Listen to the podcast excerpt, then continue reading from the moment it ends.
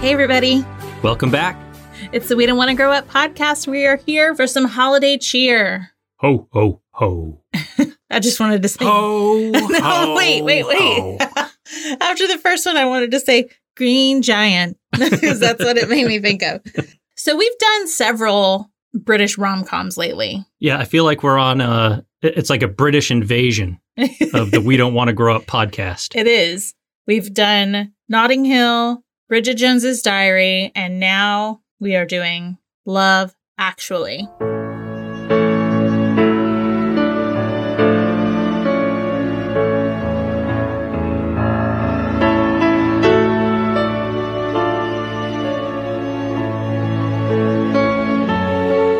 All written and directed by Richard Curtis. Who knew? Yeah, I didn't know I was such a big fan, but apparently I am. So he's behind movies like Four Weddings and a Funeral from 1994. Like I said, Notting Hill in 99, Bridget Jones's Diary in 2001, Love Actually in 2003, Bridget Jones' Edge of Reason in 2004. And then he did There's Some Time Off, which he probably did other things, but these are kind of all his rom coms. About Time in 2013, Ooh, I love that we one. really liked. yeah. And Yesterday in 2019. Oh, we saw that in the theater. I know. It had scenes in Liverpool where we were like, we've been there. yes, it was very exciting. so, of all of these, which would you say is your fave? Of all of those, I have to go with Love Actually, which, you know, good timing. But this for me is like what star studded ensemble movies are going for. It's like this movie. Most of them don't get it right, not like this movie did. It's just well put together. And even though there are a ton of characters, tons of stories all happening all at once, I never felt lost. I was invested in each one. And I mean, overall, this is one of my favorite Christmas films now, thanks to you. well, you're welcome. this was hard because I love every single one that I just listed, aside from Four Weddings and a Funeral. And that's really just because I don't remember it. I know that I've seen it, but it's not one that I rewatched a lot. I was in high school then, and I just, I don't know. We'll have to go back to that one. Yeah, I would like to see it. I think I have to go with Bridget Jones's Diary. Hmm. But Love Actually is a very, very close second. Yeah, I can see you picking Bridget Jones over this one, but I also would agree that it is probably really close. Yeah, with Bridget Jones, it was like that time in my life that I really related hmm to her. So it just spoke to me. This one, I just, you know, I loved everything about it. And we're going to talk about all the things I love about it. Away we go. I feel it in my fingers. I feel it in my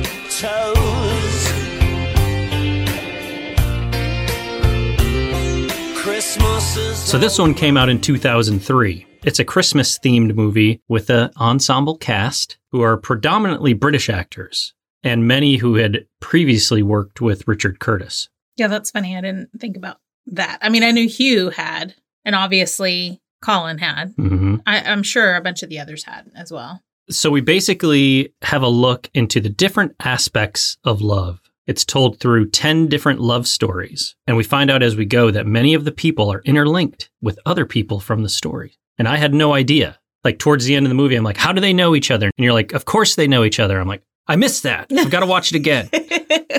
yeah, I love the fact that you see little like some of it's just very small moments, but you'll see like one of the couples kind of pass someone else and they are they like say hello because they know each other or Yeah. whatever. And also like Billy Mack, his story with Joe, they don't really interact with anyone else, Right. but you do see his video playing in the background of a lot of different other stories that are happening. Yeah. So he's like kind of involved just through media. Yeah. So when we start the movie, it's five weeks before Christmas, and we see scenes of arrivals at Heathrow Airport as Hugh Grant does a voiceover. Whenever I get gloomy with the state of the world, I think about the arrivals gate at Heathrow Airport.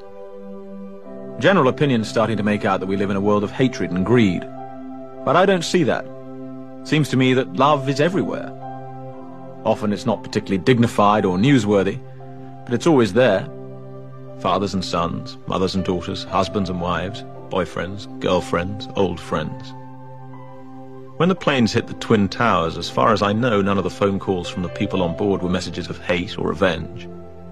They were all messages of love. If you look for it, I've got a sneaky feeling you'll find that love actually is all around.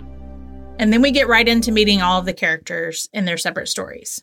So, first off, we have the aforementioned Billy Mack and Joe. So, Joe, played by Gregor Fisher, is the longtime manager of rock and roll legend Billy Mack, played by Bill Nye, the science guy. no, It's not the science guy? not the same one. All right, the other Bill Nye. He's recording a Christmas version of the Trogs' Love Is All Around. I feel it in my fingers. I feel it in my toes. Feel it in my toes. Yeah. I feel like we're doing the chair dance like he's doing right now, but the audience can't see it. Pete always makes fun of me for how I sang it on the podcast last year.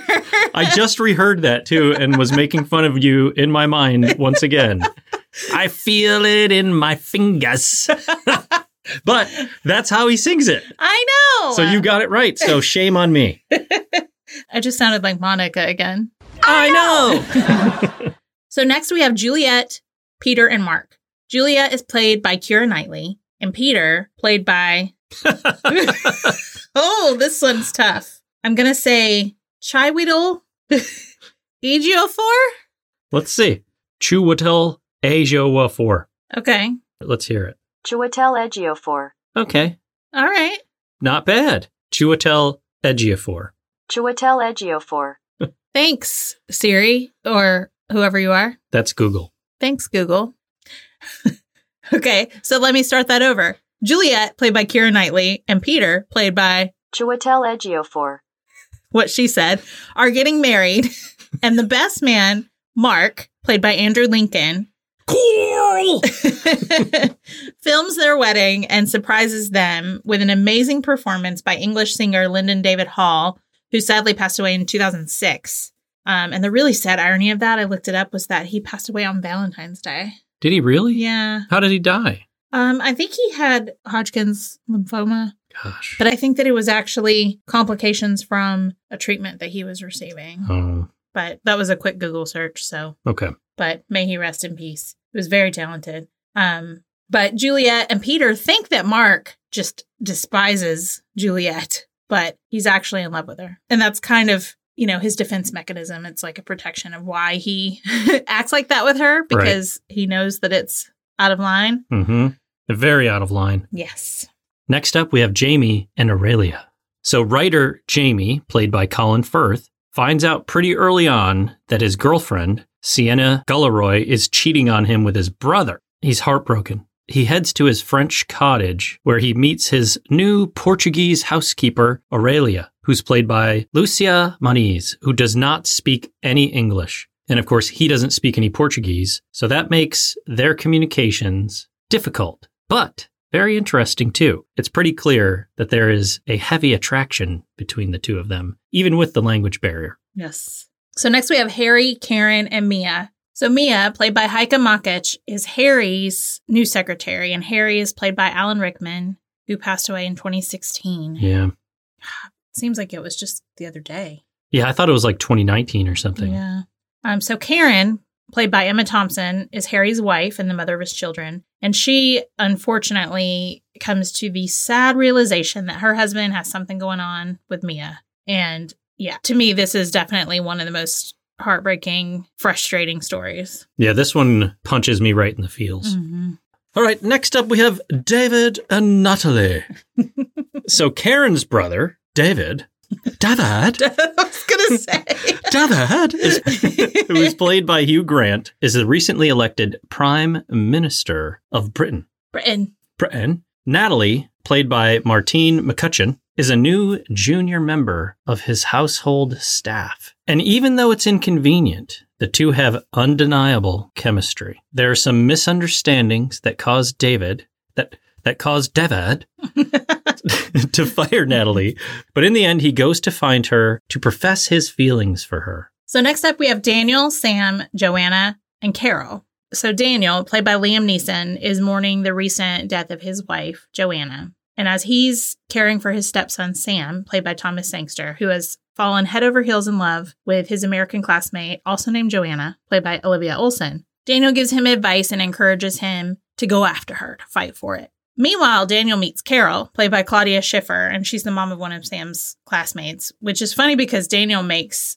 several comments throughout the movie about Claudia Schiffer. And it kind of bugs me though, because like I just wish she was playing herself. Right. Why not just have it be Claudia Schiffer that he runs into? Because otherwise, like there's no mention of how Carol is Claudia's doppelganger. Right. You know, like he's just attracted to her, but he's not like the fact that he's acknowledging that Claudia Schiffer exists Yes. Claudia is Schiffer shouldn't be there playing someone else. Like it just doesn't make sense. But- In this movie. Trash. no. but this little storyline is one that was surprising because it starts out really sad and it ends up like hopeful and it pretty quickly turns that way. Does. It's like once you find out that Sam is just this little guy that's in love, you kind of forget about the sadness and the, the you know the funeral that we just watched. Mhm. And I think it was probably just a good distraction for both of them. Absolutely. And that funeral was sad. Very sad. So next we have Sarah, Carl, and Michael. So Sarah, played by Laura Linney, works for Harry, and she has been in love with the creative director Carl, played by Rodrigo Santoro, who I think also played in 300. He played uh, Xerxes. Mm. She's been in love with him for years. They finally connect at the office Christmas party and he drives her home. And while they're starting to hook up, she starts getting calls from her brother who is mentally ill and in a facility. Carl ends up leaving and nothing ever happens between them. We're going to talk more about this later, so I'm just Yes. going to put a pin in it. Put a pin in it. Next up, we have Colin, Colin, Colin. Tony, and the American Girls, right? So Colin Frissell, played by Chris Marshall, has been unsuccessful in love with English girls his whole life. And he informs his friend Tony, played by Abdul Salas, that he plans to go to America. He's convinced that his Britishness, quote unquote, will get him all the American girls that he wants. And he follows through with it. He ends up in Milwaukee, Wisconsin, where he meets Stacy, played by With an E. with an E, played by Ivana Milosevic, Jeannie, played by January Jones, and Carol Ann, played by Alicia Cuthbert. Three beautiful women who instantly fall for him, and they invite him to come stay with them, uh, where they're joined by their roommate, Harriet. Harriet is played by Shannon Elizabeth, but we don't see her until the end of the movie when they're at the airport, along with her, I think it was her cousin. Yep. Carla, who's played by Denise Richards. A lot of hotness going on. in this storyline. I will say when Colin goes to their house in Milwaukee, that is the most Western New York house I've ever seen. it is. It's in Milwaukee, but I mean, it could be any house where I grew up. Okay, next up, we have my personal favorite couple, John and Judy. They're your favorites? I love them. I didn't know that. John, who's played by Bilbo Baggins slash Martin Freeman, Isn't he also? He's not Sherlock, but is he, he's, yeah, uh, Watson. yeah. He is also Watson. And Judy, Joanna Page, are professional stand ins for films. they meet doing the sex scene for a film. What's funny about them is they are totally naked. They're acting out their sexual situations, but they're both pretty shy and prudish in real life, and they're just having their little conversations while they're pretending to do whatever. Yeah. it's the one storyline throughout the whole thing that ruins it for people being able to comfortably watch this movie with their families. Yes, that's a good point. Yeah, because I remember wanting to watch it with my parents and then thinking like, "Ooh, I don't This know." is a little awkward. And last but not least, we have Rufus. So Rufus is played by Rowan Atkinson, otherwise known as Mr. Bean. Mr. Bean? He's the jewelry salesman who is wrapping the gift that Harry is sneakily buying for his secretary. And he's being so meticulous about it that it almost causes Harry to get caught by his wife because he's just taking so long. And then also at the airport later, he helps Sam to sneak through to go see Joanna. Something that I thought was really fun that I found out about this was that there was a director and cast commentary, and they revealed that Rufus was originally supposed to be a Christmas angel. Oh, really? Yeah. So that would have added a whole different dynamic to it. And they dropped it in the end because there was just so much going on already that they didn't want to add like a supernatural Right. element. Yeah, I get it. But I'm like, it makes sense, really. It does. He's kind of there to move things in mysterious ways. Right. I like it. Yeah, me too. Fun facts. Fun facts. Fun facts. It's time for fun facts. I feel like we should have made it out of um, a Christmas song. oh, It's time for some fun facts. It's time for some fun facts. It's time for some fun facts. So read them right now. Ooh, I love it. All right. So Richard Curtis, he cast his daughter Scarlett in the film, and she was given the choice of being an angel or a lobster. And she played the part of lobster number two in the nativity play on the condition that she met Kira Knightley. I love that she had a condition. I know. I'll only play lobster number two If if. Dad, listen. if you could only meet one person from this cast, who would it be? Kira Knightley? Uh, hmm. It's going to either be Liam Neeson Mm. or Andrew Lincoln Ah, because I watched a lot of The Walking Dead, not all of it. yeah. And Liam Neeson is a man with a particular set of skills that I've enjoyed watching. I've heard about those. His Oh, those are probably not the ones you're Oh, talking yeah, about. different skills, different skills. This is in his murder movies, Taken, on the Taken series, yeah, yeah. where he's like kicking butt. That's why I want to meet him.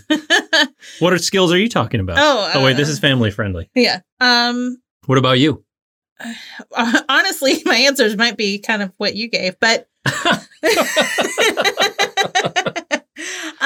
or I really like Rodrigo Santoro. Ooh, Xerxes. Um, but you know what? I actually think it would be Liam Neeson or Colin Firth. I love Uh, Colin Firth Yeah. as well, and I just think he would be lovely. Wait a minute, I've forgotten about Hugh Grant. Yeah, It might be Hugh Grant. I would just be afraid that Hugh Grant wouldn't be nice. You don't think so?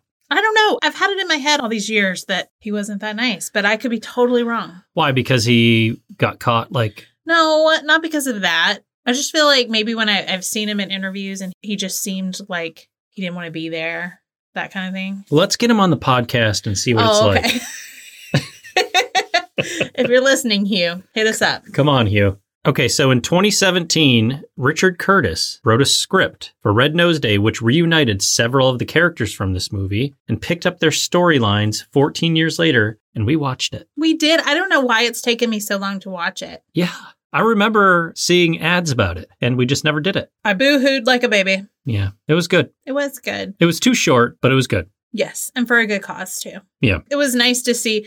It was also kind of jarring because we went from watching the original to watching that one and it's like, whoa. Within seconds, like Yeah. literally after the movie stopped, we went to that. yeah.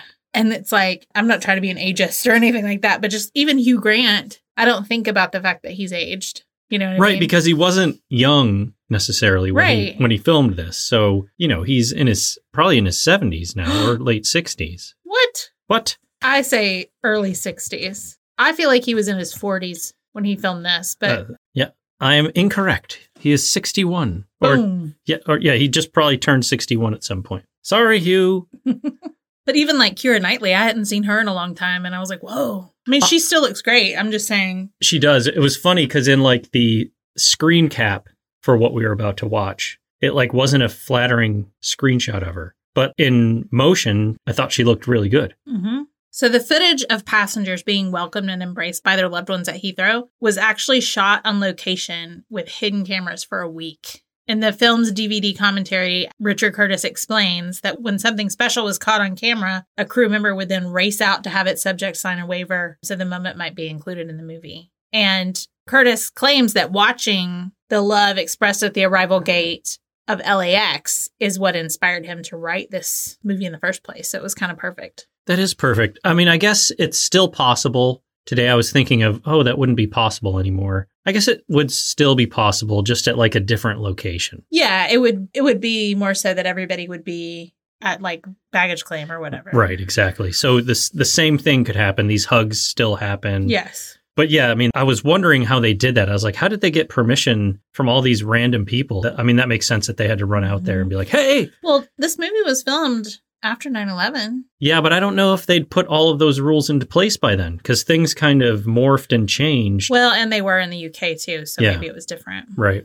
So initially, the plan was to include 14 love stories in this film. I say he needs to make another movie with the ones that he cut out. He does. And update these. Yes. Two were cut in the scripting phase, but two were shot and then cut in post. The ones lost before production involved a girl who was in a wheelchair, and one about a boy who records a love song for a classmate who ends up hooking up with his drummer. Oh, The scenes that were shot but cut for time was a brief aside featuring an African couple supporting each other during a famine. oh And- wow. Yeah, and another storyline that followed a school headmistress revealing her longtime commitment to her lesbian partner. You know, that was one of the things that I was surprised about that the movie didn't include any any members of the LGBTQ plus community. Well, it was just a different time where I think if this movie were made now, Yeah, it definitely would. Absolutely. It's just sad that that was cut. I would have liked to have seen that. Yeah, absolutely. So Curtis wrote this screenplay with some of these stars in mind, including Hugh Grant, Emma Thompson, and Martine McCutcheon, who plays Natalie. He was so sure that he wanted Martine for the role of the love interest to the prime minister that he had the character's name as Martine in early drafts. I love that. and I love this. He explained in the DVD commentary that the name was changed to Natalie before her audition, so she, quote unquote, wouldn't get cocky. yeah, you'd go in for an audition and you see your name there and you'd be like, Right. oh, I- I got Right. this in the bag. I got this. Laura Linney, Billy Bob Thornton, and Denise Richards received letters asking them to consider a role in the film. Both the actresses were impressed by the unconventional move, but Linney told the Daily Beast that she was even more flattered by its contents. She said, quote, I got a letter in the mail from Richard Curtis saying that he'd been trying to cast this part, and he'd kept saying to his partner, Emma Freud, that he'd been looking for a Laura Linney type. And she said, Why don't you ask Laura Linney? I read a different version of this with a lot more cursing on Emma's part Oh, really? as far as what she was suggesting he do. why don't you call Laura Linney? I love it. So, Bill Nye told The Guardian, We didn't all film together, but we had a big trailer park for all the cast. There were so many famous people there. We used to talk about being on Liam Neeson Way or Emma Thompson Road or Hugh Grant Avenue, and it was a masterpiece of diplomacy, too. We all had the same size and type of trailer. That's fun. Yeah. Laura Linney remembered the place having a warm sense of community. Oh, I bet that was a fun set to be on. That's the kind of stuff I get real jealous about. Like being able to hang out, like you got your trailer, it's your little house for a few months or however long they film, and you got all these famous people. I guess though, like you're famous too. So it's like, I bet a lot of them still geek out over, like, you know, they're like, that's Laura Linney. Liam Neeson is over there. Liam Neeson, he's You a man know? with a particular set of skills. Hugh Grant talks about that. Like he he gets nervous. yeah, Or we talked about that in another episode. right. So Hugh Grant and Richard Curtis worked together, you know, on Notting Hill, Bridget Jones's Diary, and Four Weddings and a Funeral. You know, so you think they must get on well. They're mates. but they had a deep disagreement on how the prime minister should be played. So Hugh wanted it to be like a grounded performance, and he resented Curtis's push to make the part more whimsical. And this came to a head when they had to shoot the dance number. Mm-hmm. And Hugh apparently refused to rehearse. Richard Curtis said he kept putting it off. He didn't like the song. It was originally a Jackson 5 song, but we couldn't get it. So he was hugely unhappy about it. He was being such a pain in the ass from the sounds of it. We didn't shoot until the final day, and it went so well that when we edited it, it had gone too well, and he was singing along with the words. It was a tricky thing to cut because they used a different song, Mm. but obviously, you know, the final result with Jump for My Love speaks for itself. I appreciate how uncomfortable that might have been just to dance around like that. Yeah, I was thinking about that when we were watching it. I didn't know about this, but I was like, I bet he hated that because he doesn't normally do like Right. silly kind of comedy like that. And I love that they came back to it for the Red Nose Day. And he did it again. did it again and fell down the stairs. Yeah. Except this time he did it to Hotline Bling. Yeah.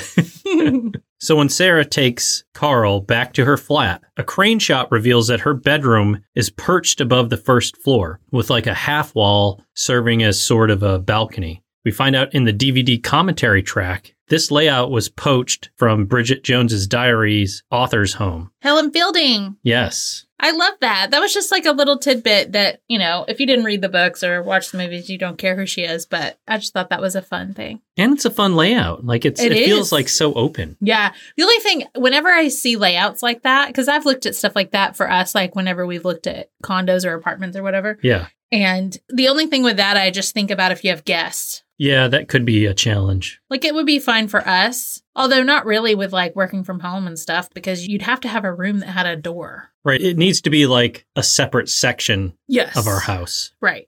It's cool though. It is very cool. It's an interesting layout that's by itself not overly practical. Right. Unless you're single. But if you're single, it's fine. Who cares? Completely practical. Yeah. In 2013, Andrew Lincoln was reminiscing with Entertainment Weekly about how he handwrote those romantic signs in the movie. Oh, did he? And he revealed, quote, it is my handwriting. It's funny because the art department did it. And then I said, well, can I do it? Because I like to think that my handwriting is really good. Actually ended up with me having to sort of trace over the art departments. So it is my handwriting, but with a sort of pencil stencil underneath. they were just like, just follow our guidelines, Andrew. Like, I know when I read it, I was like, oh, well, he does have good handwriting. And then I'm like, oh. So Bernard is a running joke that is based on a real man. Every Curtis film writes a Bernard in, and he's always the butt of a joke. In Love Actually, he's the son of Thompson's character, who is described as horrid. this all dates back to a love triangle that didn't turn in Curtis's favor. Bernard was the name of a young man. Bernard. Bernard. I say Bernard. No, it's Bernard. Okay. Okay. I'm not Bernard. Bernard. I'm not I'm not British enough. Oh, I'm very British. Yes. Just, Bernard. just say it your way. Bernard was the name of a young man who won the heart of Curtis's crush Anne, and so he will forever be lampooned. In real life, Bernard is a successful politician named Bernard Jenkin, member of parliament for Harwich and North Essex since 2010. Gotta be posh if he's in Essex. He's so posh. so posh. He's from Essex. Do you have any names that cause that type of reaction for you? Or just like if I was writing a movie, this would be the a hole name that I'd make in every single one of my movies. Yes. Wh- who? I can't say it. Oh, you can't say it. No. Boring. Who's yours? oh, what's his name? Uh, shoot. I can't remember his name. Uh, well, then boring. I can see his face at least. I can see their face. Um, I'm just choosing not to say it. oh, his last name started with a G. I don't remember. Wow. Well, anyway, I was trying to think of who all the Bernards were in the other movies. I know in Notting Hill, that's Bernie, which is their friend, right? That ha- Mhm. that's like the one that's kind of rude to Anna at first. Yep. I can't think of who Bernie is or Bernard and Bridget Jones. Was he, is that her boss? Maybe I don't know. Could be. We'll have to look it up. So when it was announced that Curtis would be revisiting some of the Love Actually characters for Red Nose Day, he knew right away that out of respect for Alan Rickman, who had just passed away the year before, hmm that he didn't want to revisit Emma Thompson's character, you know, who played his wife. She said, quote, Richard wrote to me and said, Darling, Darling. we can't write anything for you because of Alan. And I said, No, of course, it would be sad, too sad. Thompson said, It's too soon. It's absolutely right because it's supposed to be for comic relief, and there isn't much comic relief in the loss of our dear friend, really only just over a year ago. But in 2015, Richard Curtis's partner, Emma Freud, live tweeted and said that what happened in Love Actually wasn't the end of the story for Thompson and Rickman's characters. So she shared some details of what happened to the couple after the credits rolled. The short version was that they stay together, but home isn't as happy as it once was. They stay together? Yeah. Well, listen, did he kiss her? He kissed Mia, didn't he? Did he kiss her? I can't remember. I don't remember them kissing. I think he was really just contemplating. Yeah. Maybe they cut some stuff out. I don't know. I mean, Mm. he he bought her the jewelry, and I mean that would be enough for me. But Yeah, if you buy another dude jewelry without buying me jewelry first, we got problems because I've Without- never gotten any jewelry. it's fine if I buy you the, you jewelry though. well, I've got to get my chain first, okay? Your chain. yeah. All right, so let's dive into some favorite moments. Okay. My first one is when Jamie and Aurelia are having a moment, right? She's just jumped into the lake to save all the pages of his book that blew away. And they're kind of hanging out and trying to communicate with each other as much as they can. You know, they're kind of like acting out Mhm. stuff, and it's pretty cute. And then she's like, uh, I better get back to work. Uh, but she asks him if he's going to drive her home later. And he says, It's my favorite time of day. Driving you. And then she says in Portuguese, but we see it in the subtitles, it's the saddest part of my day, leaving you. Hmm. I just think that's so sweet. It is sweet. There were a lot of things in their conversations that I really loved because, I mean, obviously they did it on purpose, the writers. But, you know, he's speaking in English and then the things that she's saying, they don't understand each other, but they're actually kind of saying the same thing to each other, which is pretty cute. Very cute. All right, first up for me, when Devhead, the prime minister, If somebody here has not watched Shit's Creek, they're going to be like, Why is he saying it Why that is he way?" saying it like that? when David is going door to door to try and find Natalie. I just love the shock and surprise that you see on everyone's faces as they open their doors. so fun. because you think about that. You're just like, "Oh my gosh, that's President Obama at my door." Right. You're just like, "What? Aren't you?" I- Well, I, just and then love that. depending on who you are, you might not be happy with opening the door. You know what I mean? So it's like, that's got to be tricky. Yeah. And I, well, here's the thing. Maybe it's different over there. 2003 was also a different time Yeah. for opinions and feelings on leaders of countries. True. Yeah. It's changed. But I also like that part when the little girls demand Christmas carols. Yeah. From, from David and his driver joins in and he's got this booming baritone voice and even David like looks back like what the Yes. He even does a little tongue roll. He's like, round and round. and I love when the little girls are like, please, sir, please. give us more please All right. I know this shouldn't be a favorite moment, but it's one of the most recognizable moments from the movie, I think, or most memorable. I'm a sucker for a grand gesture. and the one that Mark does for Juliet with the big signs just gets me. now, it's horrible It is. because it's his best friend's wife yeah but just the whole, you know, say it's carol singers and then he plays Silent Night on his boombox. And Just the wording of all of it really like floored me. That to me you were perfect and my wasted heart will love you. Oh, kills me. And I don't even care that she runs after him and kisses him and stuff. Like that's not what I love about it. I kind of wish she hadn't done that. right It's just the romantic part of it. And he wasn't asking her, you know, to leave Peter for her or anything like that. He was just saying, you know, at Christmas, you tell the truth. It's obvious that I'm busted. You know how I feel. I'm telling you, I'm telling you, this is the way. this is the way And that's that. Yeah, it's it's so complicated, right? Well, it's complicated and it's simple. Like you don't do that to your best friend. Right. But I mean, it's a movie, so It's a movie. I accept. Next up on my list, when Mr. Bean is wrapping Harry's gift for Mia.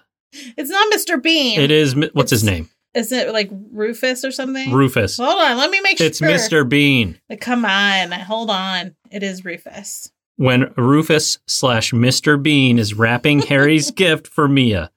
I love how uncomfortable Harry is. He's looking around, he's feeling that pressure. He knows his wife is lurking while he's getting real shady. But Mr. Bean slash Rufus does not care. He is going to wrap the out of that gift, and no one's going to stop him. I love when he does like the flourish and he takes the, the flowers and puts them in there, and then he's like, like wafts them in Yes. his face. I just, Yes. I love it. it's an experience. It is an experience. It's very luxurious. Okay. My next one is the moment where Sam goes after Joanna in the airport. He is so cute. And the look on his face, like he's already proud of himself for what he's done. Yeah. And literally all he did was introduce himself. And she's like, I know who you are. You know, that was kind of it. Have a Merry Christmas or whatever. Do you remember how big of a deal that was to like talk to the person that you had a crush on when you were Absolutely. 10 years old? Yes, I do. So, I mean, he's already accomplished so much. And He has. I didn't know what his goal was when he found her, but I guess it was just like, I see you, I'm here. And you that's know? it. And I maybe he just wanted to know that she knew who he was. I don't Right. know. But then he goes back and he sees Daniel and he like gives him a thumbs up and he's, you know, proud of himself. And then I started to say Liam, but Daniel is like motioning because he sees Joanna come up behind him. Real smooth, like he's Mhm. like, just kind of lets him know that she's there. He turns around and she kisses him on the cheek.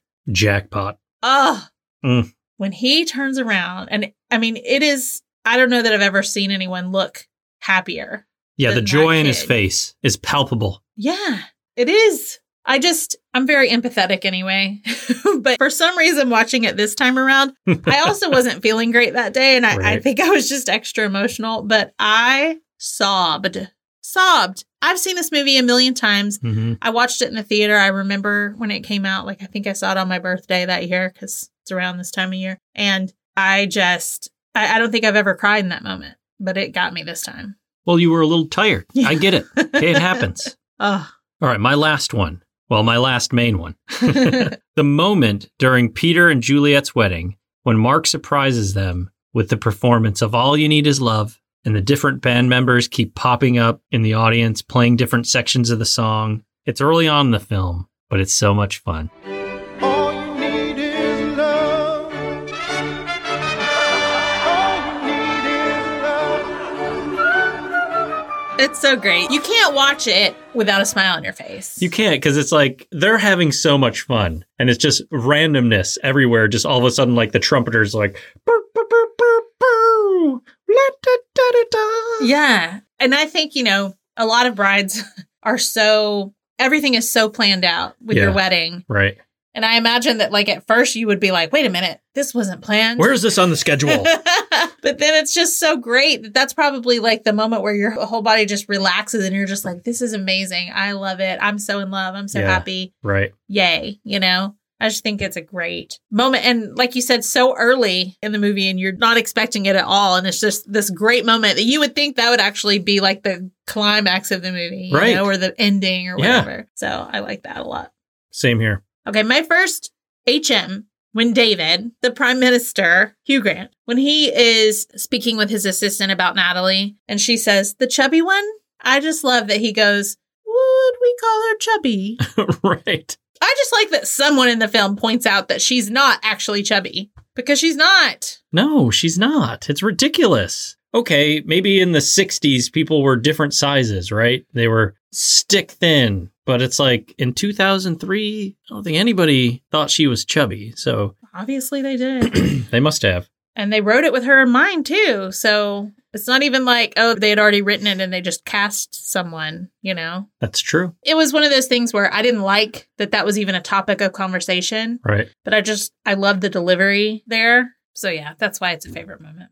on the Natalie and David kick here because my first HM when they are in the car with I, it's like her nephew or brother Yes. it's her nephew Yeah. he's in that octopus costume and Natalie and David are attempting to profess their love for one another and that kid's just like we're here it's just like then he's got to crawl over David where he's trying to like squish his octopus head through the door Yes. it's just such a great break in that moment of seriousness to Right. just chuckle a little bit Yeah, and it's also a very normal Yeah. moment that typically you would think a prime minister wouldn't experience. So it's Right. fun to see him in that scenario. My next HM is when Colin returns from America and Tony's there to pick him up at the airport and he gets to show him that he was right. And he introduces him to Harriet, you know, who's Shannon Elizabeth. And then she brings out Carla, Denise Richards, just two bombshells that are very recognizable by the audience, you know, so that just makes it, it could have been any two random hot girls, but the fact that it's Shannon Elizabeth and Denise Richards, who everybody knew who they were at that time, just made it that much better. And I just kind of love that it actually went the way that he thought it would. Right, because I can never remember if he gets all of his stuff stolen by these girls or if it's really his dream come true. Yeah, he was asking when we were watching. He's like, I can't remember what happens here. I think that they rob him when they get to the house. I think that's what happens. And I, I think you're probably just thinking of what you probably thought was going to happen the first time you watched it. Yes. And so now you can't remember if that was real or maybe it was in another universe. I don't know. But Uh, Yes. I feel like in the universe I remember, they steal all his stuff. but he's okay with it because that scene when you see the Western New York house from the outside, when that happens, he's good yeah, you see everybody stripped down and jump down on the bed together via silhouette. via silhouette. Yes. All right, my next HM when Natalie is so nervous the first time that she meets David that she swears not once, not twice, but thrice in front of the prime minister himself. Can we play it right here? Yeah, let's do it. All right, here we go. I can't believe I've just said that. and now I've gone and said twice. I did have an awful premonition I was going to up on my first day. Oh, piss it. I love that because that's exactly what might happen if I were in her shoes. Well, and he's he's just like tickled by it. He you is, know what I he, mean? it cracks him up so much. and she's all feeling bad about herself. But Yeah. that's what makes him have interest in her, you know? Plus, I'm sure he thinks that she's cute too. She's hot. My last HM, it's a moment that I both love and hate. But when Sarah and Carl finally kiss, and, you know, he's brought her back to her flat, and she tells him that she needs just a minute, and she just goes around the corner from him and quietly freaks out Right. because she's so excited that it's finally happening. She's doing like a celebration dance. Yes. Silently. And then she's like, okay. it's like Yeah. she just had to get that out of her system really quickly. And I just love that they're both into it. It's obvious that he feels the exact same way for her. Right. She takes him up to her room. Then her brother starts calling, and I appreciate her situation with her brother. And I think that Carl would have appreciated it as well. hmm It was just an odd. I, I don't. I don't like the way that they did this because, and I know that they probably just planned to not let this work out. Right. But it's like in the real world, I feel like she would have answered him and then she would have put her phone on silent. Exactly. Like, The second time is the unbelievable part of it. It's like the first time, okay, Yeah. maybe you answer your phone. Would- Absolutely. would I answer my phone? No. Okay, maybe she answers the phone the first time because she knows it's her brother that might be calling. yeah, well, he, he has a specific ringtone, I think. Yes, but the second time you would have had that on silent because you know that he's actually okay. Yeah, he's being taken care of. And, you know, I mean, I know she doesn't want him to be upset, but at the same time, it's like, so you're never going to let yourself have a life outside of, of anything while your Right. brother's in this home? Like, And no shade against Carl, but it's like you you can't take 10 minutes for yourself, maybe 20, okay, 30, maybe an hour, right? But you can't take 10 minutes up to an hour for yourself. no shade against Carl. When I said 10 minutes, that was supposed to be funny. Oh, oh, oh. Sorry. the whole time, I, I didn't even just like, hear what? "What?" you were saying because I was like, "What? How are you shading Carl? What did Carl do?" but the whole thing is annoying because if they would just talk to each other, yes. it would have been fine. They could have worked it out, but she just shut down and he didn't fight for it. So really they're both to blame because I feel like he should have been like, "Hey, I want to be with you. Is there a way we can work this out?" Like Yeah, a you conversation. need to have some balance. in your Worst life. case, next day at the water cooler. right? You know, just like, hey, that was crazy. This is what my life is always like. Or this is an abnormality. I generally don't get calls from my brother back to back to back. You know, yeah. doesn't normally happen like that, but a simple conversation would have solved it. Yeah, and like I have feelings for you. I would like to take you out. I'd like to get to know you better. But I shared this. I saw a meme the other day and I shared it on our Instagram, but it shows like Carl sitting there in his underwear on the bed and and the person said something like Sometimes I just think about how I would have blocked my brother immediately. That is so mean. But also, yes, right. for a few minutes. For a f- I mean seriously. Right. just for a little bit of time. Like, obviously, you can hold a job. You obviously don't talk to him 24 7. Exactly. And spoiler alert, we do find out in Red Nose Day, actually, that she is able to have a relationship because she is married, but it's to Patrick Dempsey. Mick Dreamy. Dreamy. She's married to McDreamy and has children with him and everything. I was bummed that Carl wasn't there. I think it should have been Carl. I do too. Maybe he just couldn't do it. Yeah, maybe he was busy or something. Yeah. And I think Patrick had just done Bridget Jones's baby. Listen, you don't take that kind of thing lightly. You don't take 13 years of anticipation and just put somebody in as advertisement for another movie. Richard Curtis would not do that. because Yeah. they thought, well, if people are going to be upset, it's not Carl, but at least it's Patrick Dempsey. Like, and I think that that's kind of the route that he went with Bridget Jones's Baby because Hugh Grant isn't in it. So Okay, I accept. All right, my final HM, the ending montage of people meeting and hugging and loving one another at the airport. It's so beautifully well done, and you can feel the emotion of these people that they're filming. And I love it. That's the part of the movie that gets me when I see these people seeing each other at the airport for whatever the Yeah. reason is, but they are just so happy to see one another. I have to say, this time when we watched it, I was already crying because of the whole Sam and Joanna thing. And I think I just cried through the end of the movie after that. Right. And then when they showed that, I was like, again, Done. just boo hooing. And it, you know, it's one of those things where after the year that everyone went through last year, where a lot of people couldn't hug their family members, us Yeah. included, you know, it made me even more emotional to think like, I can do that now. Right. And the part that gets me about that, it's like last year could have been the last time some people might have seen their family. Yeah, You know, we're not all absolutely. as lucky as you and I, where it's like we get another year. Yeah. So you have to take all of those moments and understand that each one is special, which is hard to do in the moment at times, but Mhm. it kind of brings that to the fore. and It's good to Yeah. remember. And love actually is all around. I feel it in my fingers. I feel it in my toes. All right, songs from 2003. I'm going to go first because I have the ultimate song from 2003. I almost picked it. Fountains of Wayne. Stacy's mom.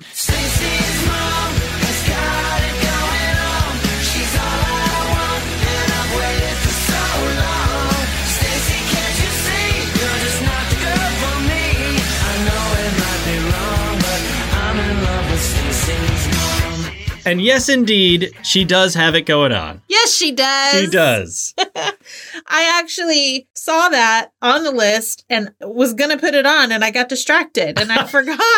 Oh, well, I accept your mistake. I'm glad you did because, yeah, I, I wanted it to be included. It's on here forever now. Every year on Mother's Day, I like to play this song for my mom, send it to her, post about it. And then at our wedding, um, we kind of did a music theme and every table had a particular song. Like that was their table. And the table, sorry to anyone else that was at my mom's table, but that table was called Stacy's Mom. It had like an actual vinyl record though with the cover. Little of mini the vinyl. Fountains of Wayne. Yeah. Of Stacy's Mom. So She got it going on. Yes. My first one is Beautiful by Snoop Dogg featuring Pharrell and Charlie Wilson.